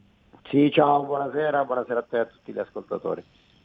Gianluca, la notizia è che viene tradotto, che tu hai riportato anche nella tua recensione, partiamo dalla notizia, viene tradotto per la prima volta in lingua italiana l'Odissea dell'autore greco-cretese Nikos Kazantzakis e lì può essere anche una notizia, diciamo, riservata magari ai, ai grandi lettori, eh. se non che questo romanzo, che è più di un, questo poema, è considerato una delle opere maggiori del XX secolo, della letteratura, perlomeno della letteratura europea del XX secolo. Quindi ci siamo persi davvero qualcosa di importante. Mi è perso di capire che i problemi di Kazantzakis siano nati in casa sua, eh, boicottato da, da, dai maggiorenti greci perché era critico con la Grecia eh, ortodossa, con la religione greco-ortodossa, voglio dire. Tra l'altro tu hai riportato anche il parere di Camus che ha detto um, di, di Kazantzakis meriterebbe cento volte più di me il Nobel e già questo basta, no? Cioè, Tanto, certo. Tra l'altro ti confesso, ti confesso ignoranza eh, Gianluca, io non ho letto purtroppo, è una, una, cosa, perché ho amici che hanno letto e mi hanno detto leggi Camus, però io ho letto abbastanza nella mia vita, Camus e Proust mi mancano e sinceramente, però solo posso intuire la portata di un autore come Camus. E cosa ci siamo persi, anche come mai, e cosa poss- possiamo riprenderci grazie al fatto che adesso esca nelle librerie eh, per uh, Crocetti Editore, 806 pagine, 35 euro. A te la parola Gianluca. Sì, io ti ringrazio innanzitutto per darmi l'occasione di parlarne e comincerei facendo un plauso all'editore Crocetti, il quale non solo ha curato l'edizione ma ha anche tradotto l'originale, quindi un doppio merito ecco, di averci permesso di godere eh, di quest'opera che è rimasta sepolta di fatto nel, nella dimenticanza, un po' per colpa nostra, di chi forse non ha curiosato bene nella letteratura oltre confine, un po' come accennavi tu anche per responsabilità della stessa Grecia, che di fatto ha boicottato uno dei suoi figli letterari più grandi del Novecento, per ragioni che erano di natura religiosa ma anche politica. Mm, riconosco subito che Kazantzakis è un, un, un autore che dire, aveva riferimenti culturali ben, ben, lontani da quelli, magari per quanto può volere, di, di, di, di, me che scrivo, dal giornale per cui scrivo. Lui è stato anche un comunista, però un comunista eterodosso e poi pentito in un certo senso, perché a un certo punto lui si accorge di quanto eh, questo mito del comunismo, di una società di uguali, fosse stato invece mortificato dalla dittatura della, buro- della, burocrazia, come la definiva lui, e soprattutto avesse ridotto l'uomo a pura materia, mentre in Kazantzakis, e nel libro si coglie, c'era questo continuo slancio spirituale verso l'assoluto. Quindi è un comunista pentito, quindi questo rende la sua figura, se vogliamo, anche, anche più affascinante, ma la bellezza di Kazantzakis, soprattutto in quest'opera questo opus magnum eh, durato, dire, la cui stesura dura 13 anni, dal 1925 al 1938, e che come dire, pretende con una sfida un tantino ambiziosa di fare il seguito a, a una delle pietre miliari della letteratura di sempre, l'Odissea di Omero. Ecco, lui eh, dire, scrive il seguito eh, chiedendosi una domanda molto semplice, ma che eh, in tanti ci saremmo chiesti ma a cui pochi hanno dato risposta. Che ha fatto Ulisse una volta tornato a Itaca? Ecco, io nel pezzo scrivo come altri grandissimi hanno, si sono posti dire, eh, cosa ha fatto Ulisse durante il viaggio, cosa avrebbe potuto fare Ulisse durante il viaggio, ecco, racconto di Cavafis che, che, lo immagina come un Ulisse che temporeggia prima di tornare a casa, cito Dante che invece non lo fa mai tornare a Itaca ma addirittura lo fa Uh, lo lascia oltrepassare le, le colonne d'Ercole e quindi poi sprofondare nel, nell'inferno, animato da questa sete insaziabile di, di, di conoscenza, di virtù e conoscenza. Mentre Ka- Kazantzakis si chiede cosa fa una volta tornato a Itaca, finalmente trova la sua quiete, è l'eroe che torna nella sua patria e viene acclamato dai compatrioti, invece no, Ecco, ehm, lui torna e viene disconosciuto, quindi è il classico esempio del grande eroe che non riesce a essere profeta in patria. quindi c'è la disillusione verso eh, coloro che lo accolgono, eh, gli abitanti di Itaca, ma eh, la stessa moglie, Penelope, non lo riprende più nel suo, nel suo talamo, lo respinge perché ormai non lo riconosce più, è uno straniero ai suoi occhi. Questa è, una, è, la prima ragione, ma la vera ragione del fatto che Ulisse non voglia rimanere a Itaca e non rimanga è che questa sete implacabile di conoscenza lo induce a muoversi ancora. Ecco, un eroe come Ulisse non può morire da borghese, dire, seppellendosi nella, nella terra natia, ma, ma c'è un messaggio simbolico anche ancora più bello se vogliamo, cioè la patria eh, ideale non può che essere vagheggiata, ma nel momento in cui eh, la si vede, la si conquista, eh, ci si torna, ecco, inevitabilmente delude.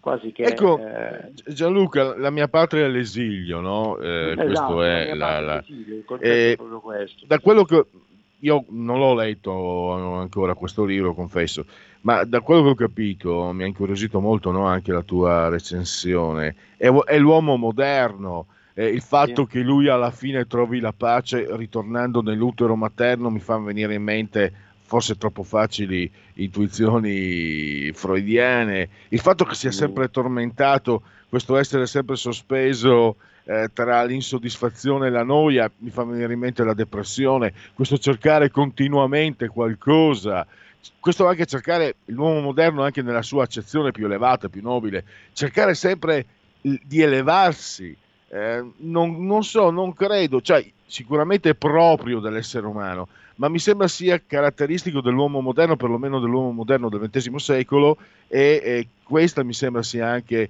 eh, ciò che fa dell'opera di Kazantzakis un'opera contemporanea e, e- e per certi aspetti senza tempo anche però. È assolutamente pertinente la tua osservazione perché l'Ulisse di Kazantzakis è un Ulisse che ha perso i riferimenti eh, che possono rappresentare dei vincoli, quali, quali sono la famiglia, il legame con la terra, ma anche il riferimento agli dei. È un individuo, un individuo solo eh, e come tale si trova in preda all'inquietudine, all'insoddisfazione, eh, ai rovesci del destino. Eh, quest'uomo solo però nel finale di questo percorso che poi lo porterà eh, ai confini meridionali dell'Africa, infine a- mh, al, po- al Polo Sud, ecco, nella, nella- nella chiusura del cerchio, mentre la vita finisce, ritrova dentro di sé quegli ancoraggi che aveva perso, sente nostalgia della casa, della mamma e del papà che rievoca dei ricordi, eh, vagheggia di nuovo la patria, la patria perduta e eh, ritrova il senso del sacro, del Dio. Quindi ehm, il messaggio finale comunque concilia con, eh, con la necessità di avere quei riferimenti. Lui è inquieto, moderno, si fa di tutto quasi per fuggire da quei, da quei principi che, che sappiamo bene che nel Novecento sono stati eh, come dire, colpiti e, e- e- dire, ed eliminati. Eh, però alla fine eh, nel- nella chiusura della vita ritorna quel desiderio dell'origine, quella nostalgia della patria e quell'ansia, quella sete di Dio che poi fanno come dire, il, il senso della vita stessa. E stavo, stavo pensando che mh, una volta, io pensavo, poi ho scoperto che c'è qualcuno anche che, qualche letterato, no? avevo pensato in cuor mio, avendo letto abbastanza, non dico tutto, ma insomma, di Shakespeare ho detto, eh, letto Shakespeare, letto tutto, non c'è più altro, fesseria se vogliamo. Qualcuno però ha rilanciato, ha detto, forse eh, letto Omero, perché pensando alle letture per carità giovanili, ma forse quelle giovanili ti, ti rimangono ancora più impresse. Cioè, comunque Odisseo era l'inquieto, era un personaggio e lui era lì che non era contento di ma doveva obbedire, ma e poi se ne andava. Era già l'uomo moderno migliaia di anni, quando lo ha scritto Omero, eh, non so quante migliaia di anni fa, e per non parlare poi degli altri personaggi, no? Achille, eccetera, che hanno, hanno una modernità. Cioè, eh, uno dei meriti forse anche di Kazantzakis è di chiederci quanto, di tornare a chiederci, non che qualcuno abbia dubbi, ma di, torna- di- di- di provare a indovinare veramente la grandezza sconfinata di Omero.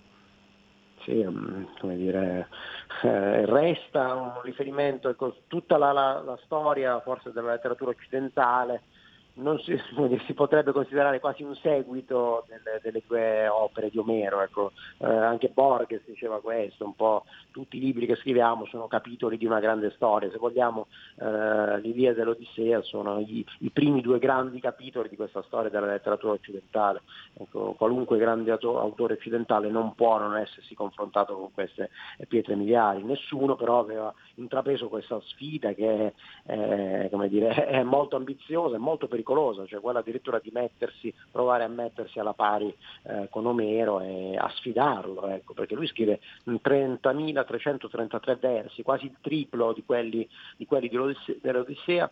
E l'altra sfida interessante è quella di farlo in una lingua del tutto nuova, è una lingua che mescola alto e basso, quindi riferimenti aulici, ma anche eh, il volgo, la, la, la, lingua usata da, da pescatori, da, da, contadini di Creta, ehm, il dimotichi, eh, quindi la lingua proprio del popolo. E, ehm, e quindi c'è una, dire, c'è una, sfida anche linguistica oltre che, che letteraria. Quindi tanto di cappello a Kazantzakis, un, un grande dimenticato, ecco, uno che avrebbe avuto tutti i titoli per, per prendere il, il, premio Nobel per la letteratura che, e che invece non ha, dire, non ha, potuto godere né in vita né dopo, devo dire, della, della fama che avrebbe meritato. Ecco. Insomma, mm. viene da pensare che eh, in questi giorni lo sto pensando, pensiero, ti, negli anni 70 eh, uscì un saggio di Eric Fromm, Avere o Essere, avevo 14-15 anni, ho provato a leggerlo ma non mi era non, non mi era entrato. Leggevo Pirandello e fumetti, quindi non è che fossi disabituato. Però stavo pensando che col tempo eh, ci siamo spostati dall'avere o essere all'avere e stare, perché que- ma forse non solo oggi, no? perché anche quello che è successo a questo scrittore cretese mi sembra, non stando dalla parte giusta, eh, era, è stato confinato all'anonimato e da quel che si può apprendere, grazie anche alla tua recensione Gianluca, eh, qui ci troviamo di fronte a qualcosa di, fammelo dire in termini così un po' grossolani, a qualcosa di grosso, però eh, non stava dalla parte giusta. Sì, sì, è un messaggio che, che arriva anche a noi oggi.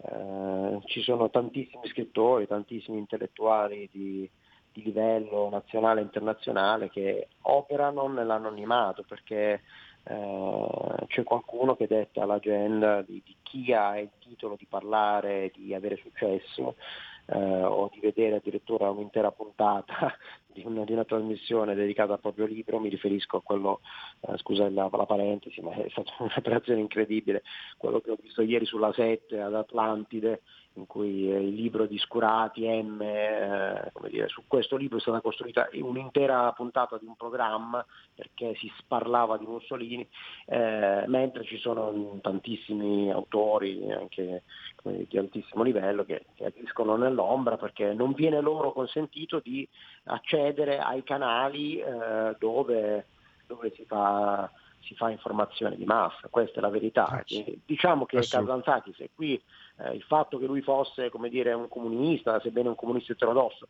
eh, come dire, nutre di, di, assoluta, dire, di, assoluta, onestà intellettuale quello che sto dicendo, quindi non era uno della, della nostra parte, mettiamola così, eh, non, sì. non, può essere considerato un riferimento di destra, però a, a rovescio anche in quel caso chi non ha chi non fa parte della cricca giusta purtroppo non ha diritto ad avere successo. È un, è un processo che per quello è, chiedo a te conferma, secondo me è cominciato negli anni 90 con, per carità non, non ho nulla contro di lui, ma è iniziato con Enrico Brizzi e andava molto di moda, io bazzicavo l'università in quegli anni e gli ho, gli ho dato un'occhiata, una pagina, l'ho fatto volare via da, da, letteralmente non dalla finestra perché non era mio il libro, ma l'ho scaraventato come se fosse qualcosa di schifoso. Una domanda Gianluca, volevo chiederti eh, per avere io qualche riferimento, visto che invece quello l'ho letto.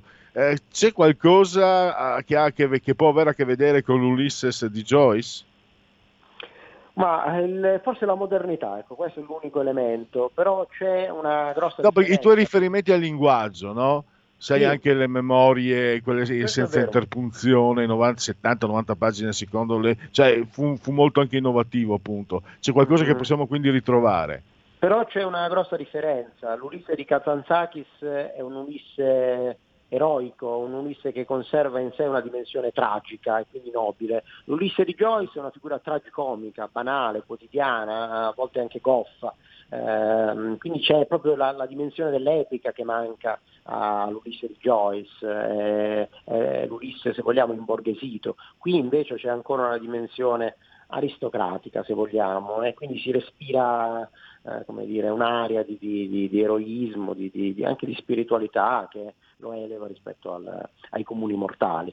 Eh, come dire, ciò non, non- toglie nulla alla Ho cap- grandezza. no, no, ho cap- penso di aver capito. È, è quello che fa di quest'opera quindi un nuovo classico. Esatto, un Potremmo- nuovo classico scritto in una lingua come, come dicevi bene tu, oh, sicuramente aggiornata, aperta al, al linguaggio del popolo, adattata alla sensibilità dell'uomo novecentesco, ma comunque un classico, ecco, con grande rispetto per Omero, anche questa è un'altra caratteristica. Si percepisce il grande rispetto per Omero, anche il fatto che lui riprenda la narrazione proprio dal punto in cui si interrompe quella di Omero, è un segno di continuità, ma come dire, un omaggio al, al maestro che resta inarrivabile. Allora, eh, siamo arrivati al termine. Io ringrazio Gianluca Veneziani di Libero.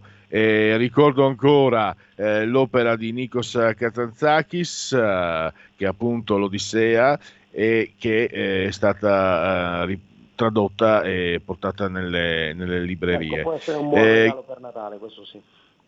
ah, sì, sì, sì. Eh, grazie Gianluca, grazie davvero, risentirci a presto. Alla prossima.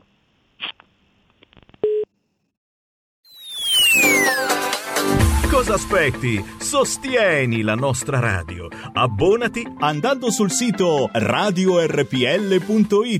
Clicca abbonati e segui le istruzioni. Facile, no?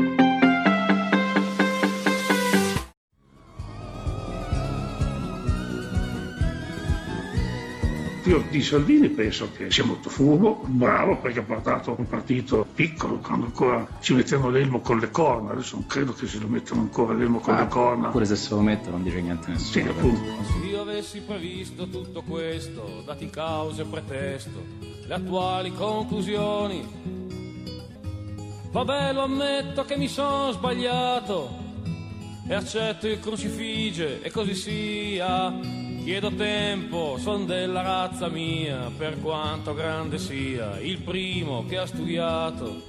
Questi Padani, Radio Padania, che si ascoltava un certo divertimento, Radio Padania. Faceva ridere Radio Padania, Eh, a volte sì. eh? E ridi, ridi, e poi alla fine guarda come ci siamo ritrovati. Tu sentivi Radio Padania? Ma a volte sì. Perché scusa, per sbaglio, per l'andavi a cercare? Per... Ma no, andavo a cercare, poi l'ho perso. L'hai persa la frequenza? cioè. La frequenza, sì. Guccini si sentiva Radio Padania. Vabbè, lo ammetto che mi sono sbagliato e accetto il crucifige e così sia. Chiedo tempo, son della razza mia, per quanto grande sia, il primo che ha studiato e a culo tutto il resto. Buone feste e buon Natale da tutto lo staff di RPL, la tua radio.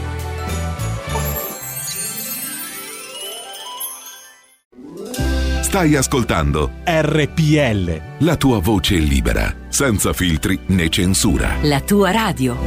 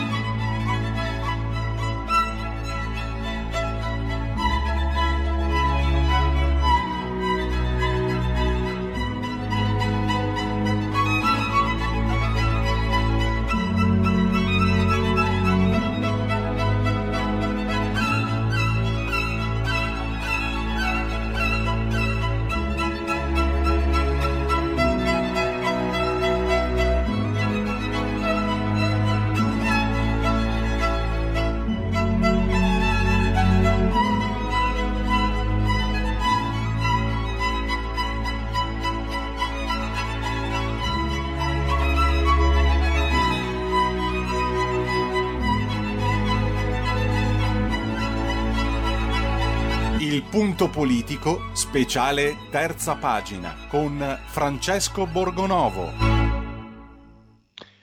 E allora continuiamo a chiedercelo a chi fa paura il dissenso, direi ai soliti noti e anche potenti. Ne parliamo con il vice direttore della Verità, Francesco Borgonovo, che abbiamo in linea. Benvenuto e grazie per essere qui, eh, Francesco. Buon pomeriggio per Luigi e buon pomeriggio a tutti gli ascoltatori.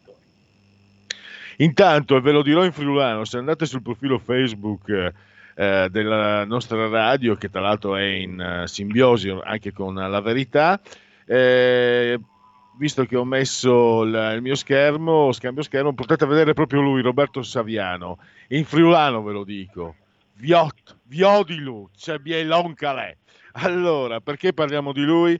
Perché si è scagliato con una virulenza terrificante contro i manifesti della, di Provita, contro, sulla, sulla RU 486 e viene da dire eh, Saviano ordina e a Milano Sala obbedisce. È un bel segnale, Ma mi sì. sembra. Sì, come sempre, no? quando ci sono di mezzo questi personaggi, vediamo di spiegare cosa è successo, perché sennò qui eh, io ne faccio come sempre, eh, parlo di questioni che riguardano magari il mondo cattolico, che coinvolgono persone eh, credenti, tutto, però io cerco di eh, spiegare che, non- che queste vicende non riguardano soltanto la Chiesa, i cattolici, i tradizionalisti, quello che volete, riguardano tutti. Perché secondo me vale sempre la regola, no? Eh, la, la- la frase di Bertolt Brecht, eh, prima andarono a prendere gli ebrei, poi un giorno vennero a prendere me. No? Allora, si comincia attaccando eh, i cattolici, attaccando i tradizionalisti, attaccando i conservatori, poi piano piano si sposta l'asticella no, delle libertà personali, lo abbiamo visto dopo il Covid.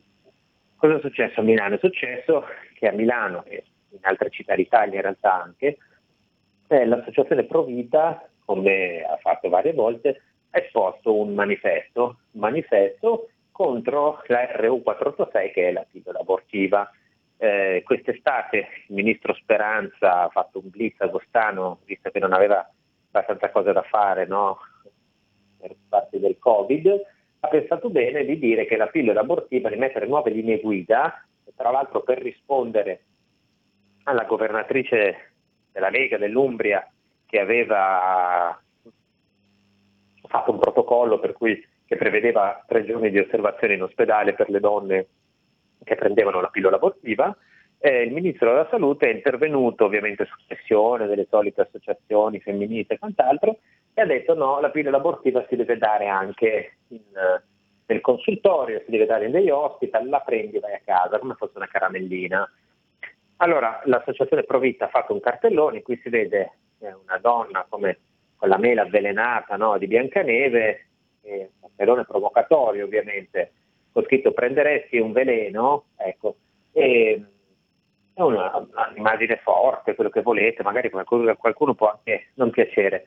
Qual è il punto? Il, ehm, dopo le pressioni di Roberto Saviano, che ha scritto un post molto indignato su Facebook, sono intervenuti anche editorialisti, sono intervenute le solite associazioni femministe del PD, il cartellone da Milano è stato rimosso in tutte le strade di Milano dove era e anche in altre città, poi apprendiamo. Qual è il punto?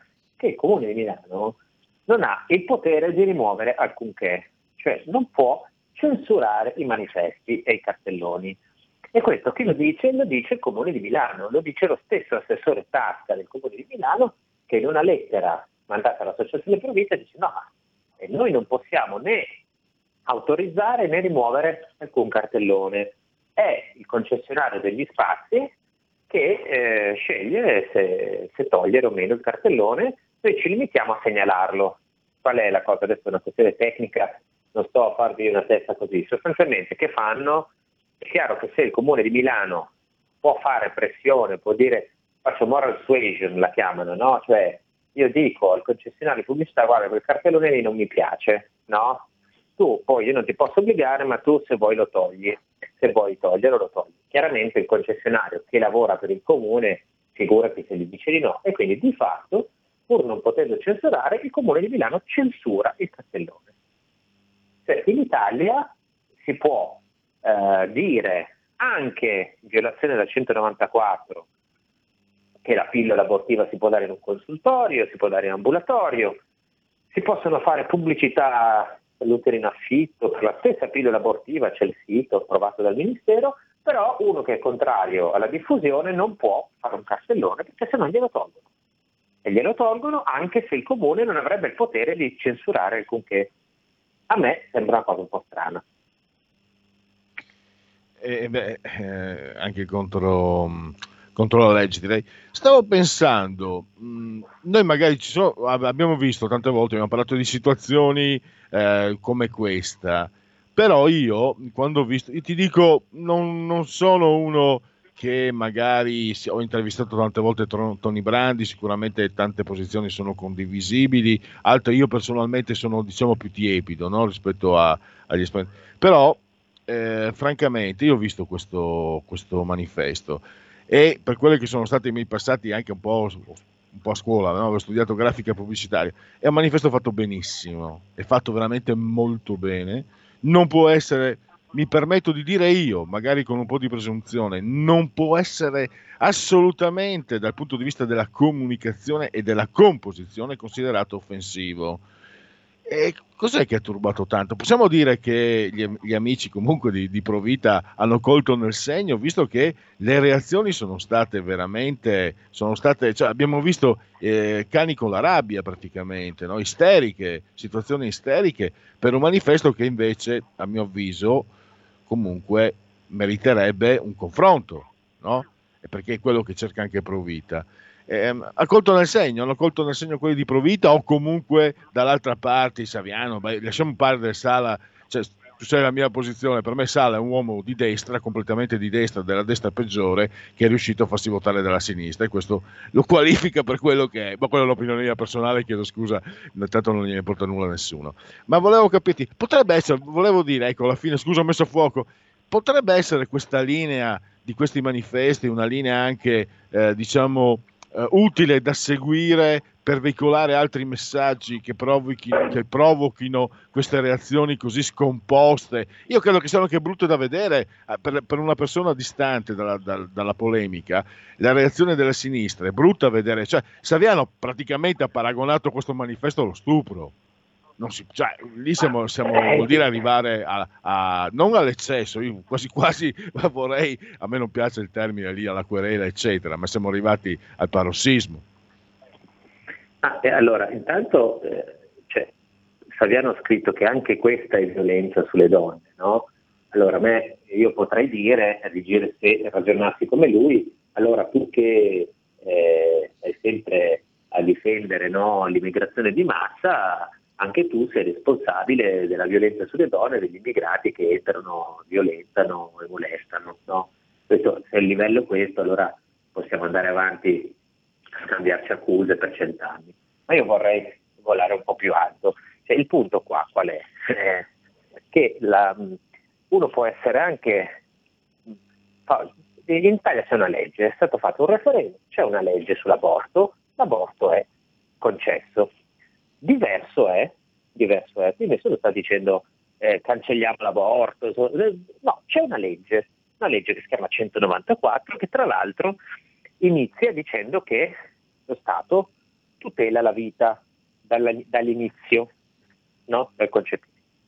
Allora, la pillola abortiva non è semplicemente eh, un aborto, no? è qualcosa di più, è una pillolina che fa sembrare tutto estremamente facile. C'è l'idea che eh, alla fine sì, capito, si mangia, si prende la, la caramellina e finisce tutto in un secondo. Non è esattamente così. Eh, la regione Piemonte, che si è opposta alle nuove linee guida del ministro Speranza, ha fatto fare una perizia non dalla Lega, da Fratelli d'Italia, ma dai suoi tecnici, cioè i tecnici della regione, che tra l'altro molti dei quali sono tendenzialmente più schierati a sinistra, i quali hanno messo nero su bianco che loro la pillola abortiva eh, nei consultori non la danno perché ci sono dei rischi per la salute.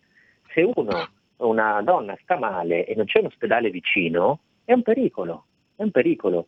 Cioè, questo è, non, è, non sono i diritti delle donne, questo è il capitalismo più becero, più cattivo, più sfrenato che eh, si impone la sua logica. E qual è la logica? Che se tu eh, rimani incinta, il bambino è un impedimento perché ti impedisci di fare carriera, ti impedisci di lavorare, no?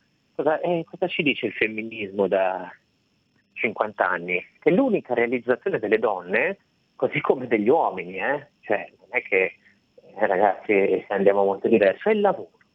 Perché? Perché tu devi lavorare e basta nella tua vita, non c'è nient'altro. A me, io penso sinceramente che la realizzazione personale delle persone sia anche la famiglia, perché il tempo libero, gli amici, tutto anche, certo il lavoro è importante perché è formativo la tua personalità, ma c'è anche quello che è fuori, no? Invece no, l'ideologia, eccola lì, l'ideologia, il, lo chiamano diritto della donna, in realtà è il capitalismo sfrenato, devi lavorare e basta. Se rimani incinta, alla fine è un impedimento, è un impedimento, è una cosa che dà fastidio. E questo è uno dei motivi per cui noi non facciamo più figli. Lorenzo Fontana sono- Soprattutto, F- Francesco, mi sembra che questi tempi, eh, di- diversamente da quello che comunque è la cultura del lavoro che tu ben conosci, soprattutto qui al nord, no? la cura quasi proprio ehm, devastante del dettaglio, eccetera.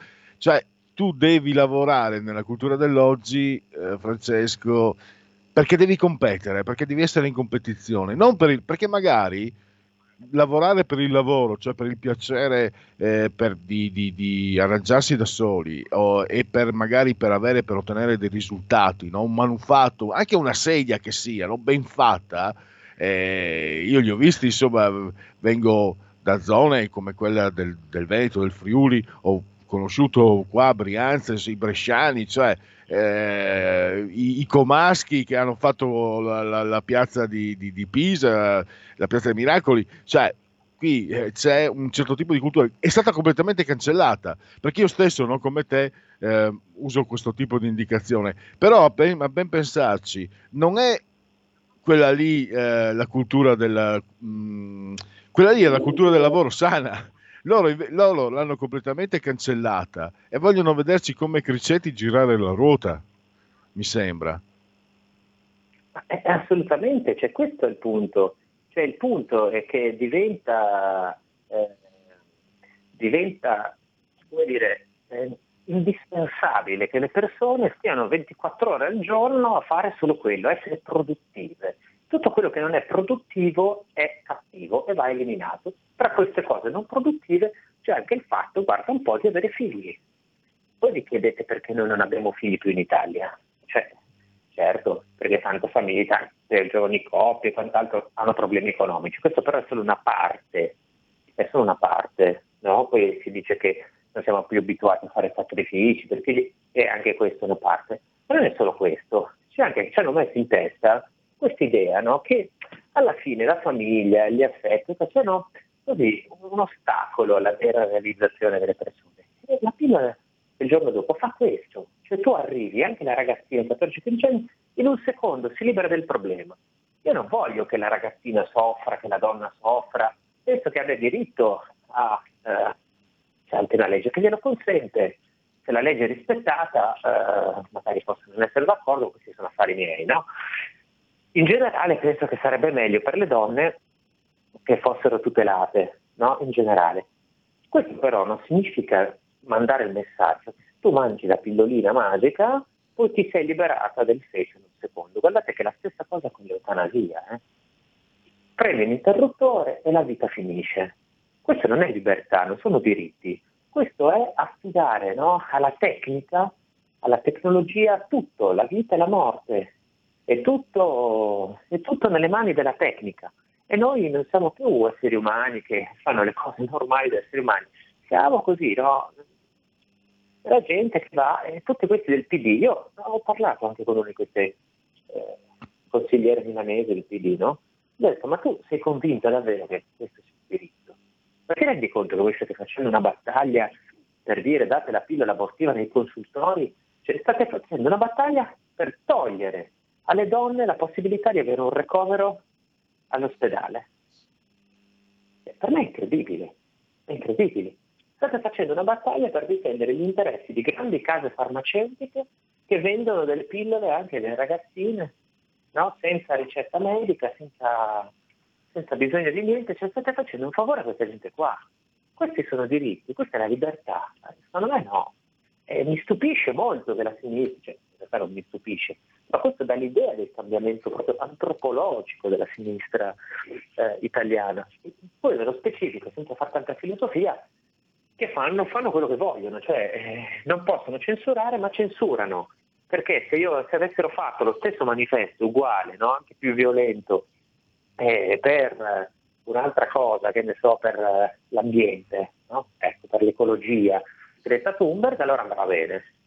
C'è un'altra causa che non gli piace eh, e amen, no? bisogna togliere, bisogna censurare, addirittura minacciano provite e dicono ma non mettete più i manifesti, eh, no perché eh, non va bene.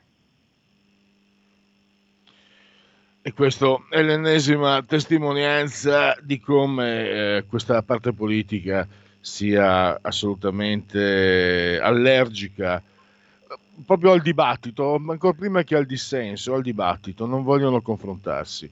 Allora, per il momento, eh, Francesco, io direi che possiamo concludere eh, ricordando che domani c'è doppio, doppio Borgonovo, domani mattina alle 9.30 per piccola parte dei subalterni e poi domani di nuovo qui con eh, lo speciale terza pagina. Non so se volevi, se c'era qualche anticipazione o riserviamo agli ascoltatori il piacere della sorpresa domani alle 9.30, dalle 9.30 alle 10.15. Domani, ma- domani mattina avremo un ospite a cui io tengo molto che è il professor Agostino Carrino, che è un eh, studioso di diritto importante a livello non solo italiano ma internazionale, che eh, fa delle cose Pronto? veramente anche, te- anche tecniche da delle volte, fa delle cose, dicevo Carrino, fa delle cose tecniche anche, no? delle os- osservazioni eh, sulla proprio la- lo specifico del diritto, che però secondo me aiutano tantissimo a capire il mondo in cui viviamo. Ad esempio su tutti questi DPCM, tutte queste norme che ci stanno regolamentando la vita, ha delle cose veramente molto interessanti da dire, quindi chi vuole domattina alle 9 e mezza eh, parleremo di questo, ovviamente parleremo di limitazioni del Natale e di tutto quello che arriva, sperando che anche gli ascoltatori vogliano poi intervenire. Benissimo, anzi, eh, non chi vuole, dovete, dovete categoricamente, ve lo dico io, dovete domani mattina essere sintonizzati. Grazie ancora davvero a Francesco e a risentirci a domani allora. Grazie, a domani. La verità è che sono cattivo. Ma questo cambierà. Io cambierò. È l'ultima volta che faccio cose come questa. Metto la testa a posto, vado avanti, rigo dritto, scelgo la vita. Già adesso non vedo l'ora. Diventerò esattamente come voi. Il lavoro, la famiglia, il maxi televisore del cazzo, la lavatrice, la macchina, il CD e l'apriscatole elettrico.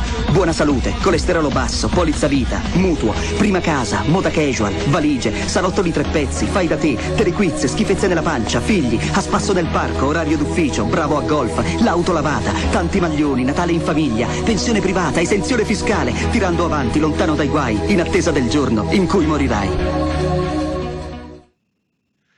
Genetriaci, ricorrenze e commemorazioni di domani, vigesimo primo giorno di Frimaio, mese del calendario repubblicano per i gregoriani, il 345 giorno dell'anno, ne mancano solo 21. Brr, alla fine. Per tutti è un giovedì, Zoibe, anno domini 2020. Nel 1520 Martin Lutero bruciò la coppia della bolla papale Sugge Domine e lì comincia il protestantesimo.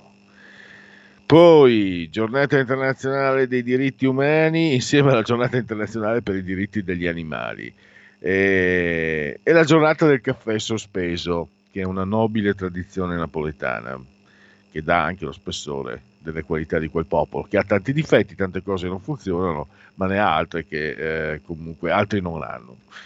Allora, tiè, a lei. Poi, nati 1830, la poetessa Emily Dickinson, per sempre, scrisse, è composto da tanti ora. Poi abbiamo Amedeo Buffa, Amedeo Nazzari, come non ricordarcelo, Cagliaritano, La cena delle beffe, no, che poi nel Bianco Sarti la pubblicità Chi non beve con me, peste lo colga. E poi il grande Peppino Prisco, l'avvocato Prisco, Lorenzo, so che sei in ascolto, ricordiamolo, oggi avrebbe compiuto 99 anni. Eh? Eh? Quando stringo la mano a un milanista me la lavo, quando la stringo allo Juventino mi conto le dita. Fantastico. Eh, era, so, so per certo che era anche amato da- da- dai tifosi avversi. Poi il critico cinematografico Gianluigi Rondi presentava anche i film tanti anni fa, se non ricordo male, in Rai, quando la Rai meritava. E poi, scusa Mary, soldi, Ezio Luzzi, tutto il calcio minuto per minuto. Eh, alla conquista del West c'era Fionnuala Flanagan, attrice irlandese, poi Bellezze al bar, eh, meraviglio- la meravigliosa la meravigliosa Roberto Coatti, cioè Eva Robbins, eh, che eh, non si dovrebbe apprezzare dal punto di vista politico, però io francamente una donna che poi donna appunto non è così bella, mh, non, eh, francamente, forse è la donna più bella che abbiamo, non lo so. Comunque so di certo che eh, Brian Ferry, il cantante dei Rolling Stones, eh sì, dei Roxy Music, dei Rolling Stones, lei che la sua ex fidanzata è andata con Mick Jagger, tutte quelle storie lì. Ehm, Brian Ferry, tombeur de femme, rimase conquistato e rapito da, da Eva Robbins, conosciuta a una festa, credo a Bologna, giù di insomma, comunque, o a Firenze. E insomma, voleva, vabbè, avete capito. E poi il grande Kenneth Branagh eh, per Crispino e Crispiano era il suo Enrico V che fu candidato all'Oscar senza eh, riceverlo. Non so se Giulio Cesare Carnelli è, è libero, oh, pronto è sempre pronto. Non so se è libero o se è molestato dal Marciano Pinti. Mi senti, Carnelli? Ti sento, ti sento. Stavo scrivendo appunto il- la trama della trasmissione seguente. Non molesto nessuno, peggio per voi, in mezzo ai Giulio, genetriaci. dai, va- caccia, caccia il giovane che parliamo di cose serie. Che lui ciao, Arrivederci, Marzano. ciao Eh, Giulio, ciao, ciao Pierluigi, ciao a tutti. Ti, ti do, ti do su. Rebelot con Marco Pinti è già lì, è già lì. Pensate, muore dalla voglia. Non lasciamolo morire eh, insoddisfatto. Ascoltatelo. Però, eh, Giulio, tu ti ricordi Enrico V? L'hai visto? Di Kenneth Branagh, giusto? Filmone. Sì, di Sì, eh, filmone ma, o no? Ian- ma era quello con Ian Mc- McKellen? Se non sbaglio, sì. Eh, allora sì, sì, sì, grande. Sì, sì. O forse no, adesso sai che non mi ricordo. Eh, comunque era un gran film. Alberto Bagnai. con eh, Ian McKellen era praticamente nella versione totalitaria fascista, giusto? Sì, no, no, allora un altro. Che altro. dico io, eh, all'inizio ehm, c'è un- sempre tratto da Shakespeare lo scambio tra il giovane scapestrato e Falstaff e poi lui ehm, Enrico V eh, torna diciamo alla magione, torna ai suoi doveri di, di monarca, monarchici e guida eh, la, la nazione inglese contro i francesi. È un gran film e Kenneth Branagh è un ottimo regista, un ottimo attore, viene dal teatro. Alberto Bagnai, quindi assolutamente auguroni a, a lui e Roberto Burioni, l'immunologo star, e in casa Lega anche auguri a Massimiliano Panizzut, eh, Alberto Bagnai adesso è senatore, Massimiliano Panizzut parlamentare, e quindi direi che possiamo concludere. Se andate su Dagospia come faccio io, quanto piacciono i minorenni, con la scusa di offrire un bicchiere d'acqua, una 32enne britannica ha costretto un ragazzino a fare sesso con lei. La donna l'ha portata in camera, si è spogliata, ha spinto il ragazzino sul letto e l'ha costretto a un rapporto. In tribunale si è difesa, hanno mentito sulla loro età, dicevano di avere 16 anni e non 14. Insomma, se però questa eh, 32enne, quella della foto di Dagospia, ma, eh, forse non c'era bisogno di, di- di- forzare la mano, mi domando io, insomma, non è che sia stato, secondo me, mi- se io avessi avuto 16 anni o anche 14, non sarebbe stato un sacrificio congiungermi con, eh, con questa signorina. Basta così, sto andando nello scabroso, invece voi dovete continuare con il, eh, dovete, mi raccomando, con il Rebelot, eh, Rebelot di Marco Pinti. Grazie a Giulio Cesare Canaglia Assiso sul autore di comando regia tecnica e grazie soprattutto a voi per aver scelto RPL, la vostra voce e la vostra radio.